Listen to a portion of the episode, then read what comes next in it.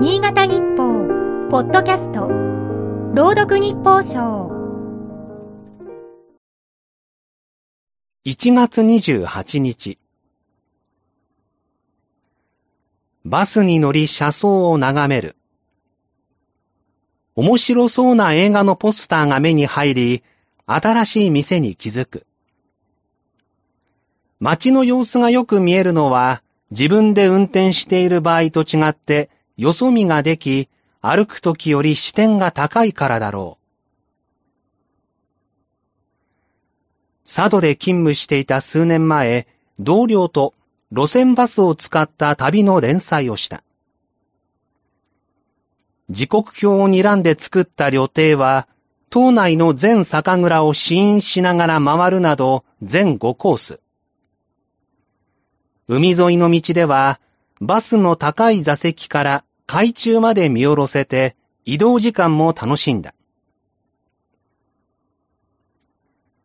その路線バスの運転手が全国的に不足している。佐渡でも深刻だ。退職する人数に補充が追いつかない。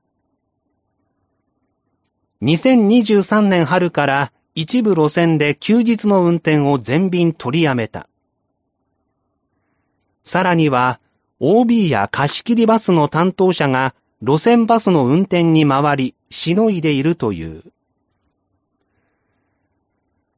危機的な状況を打開しようと、市や運行にあたる新潟交通佐渡は先月、運転手確保の緊急策を打ち出した。新規に運転手になった人には最大で100万円を支給。移住し、就業する人も見込み、見学や面接の旅費、住宅の用意も盛り込んだ。運転手の募集には過去3年問い合わせさえなかったという。だが、緊急策公表後は、党内外から応募や問い合わせが複数来たと担当者が弾んだ声で教えてくれた。緊急策は市民の交通網の維持が目的というが、佐渡では世界遺産登録に向けた動きも進む。増加が見込まれる国内外からの観光客は、金山以外へも足を運ぶだろ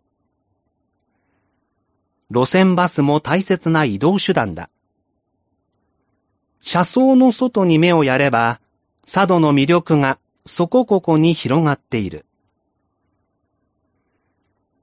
今日の日報賞は FM 長岡佐野守が朗読しました。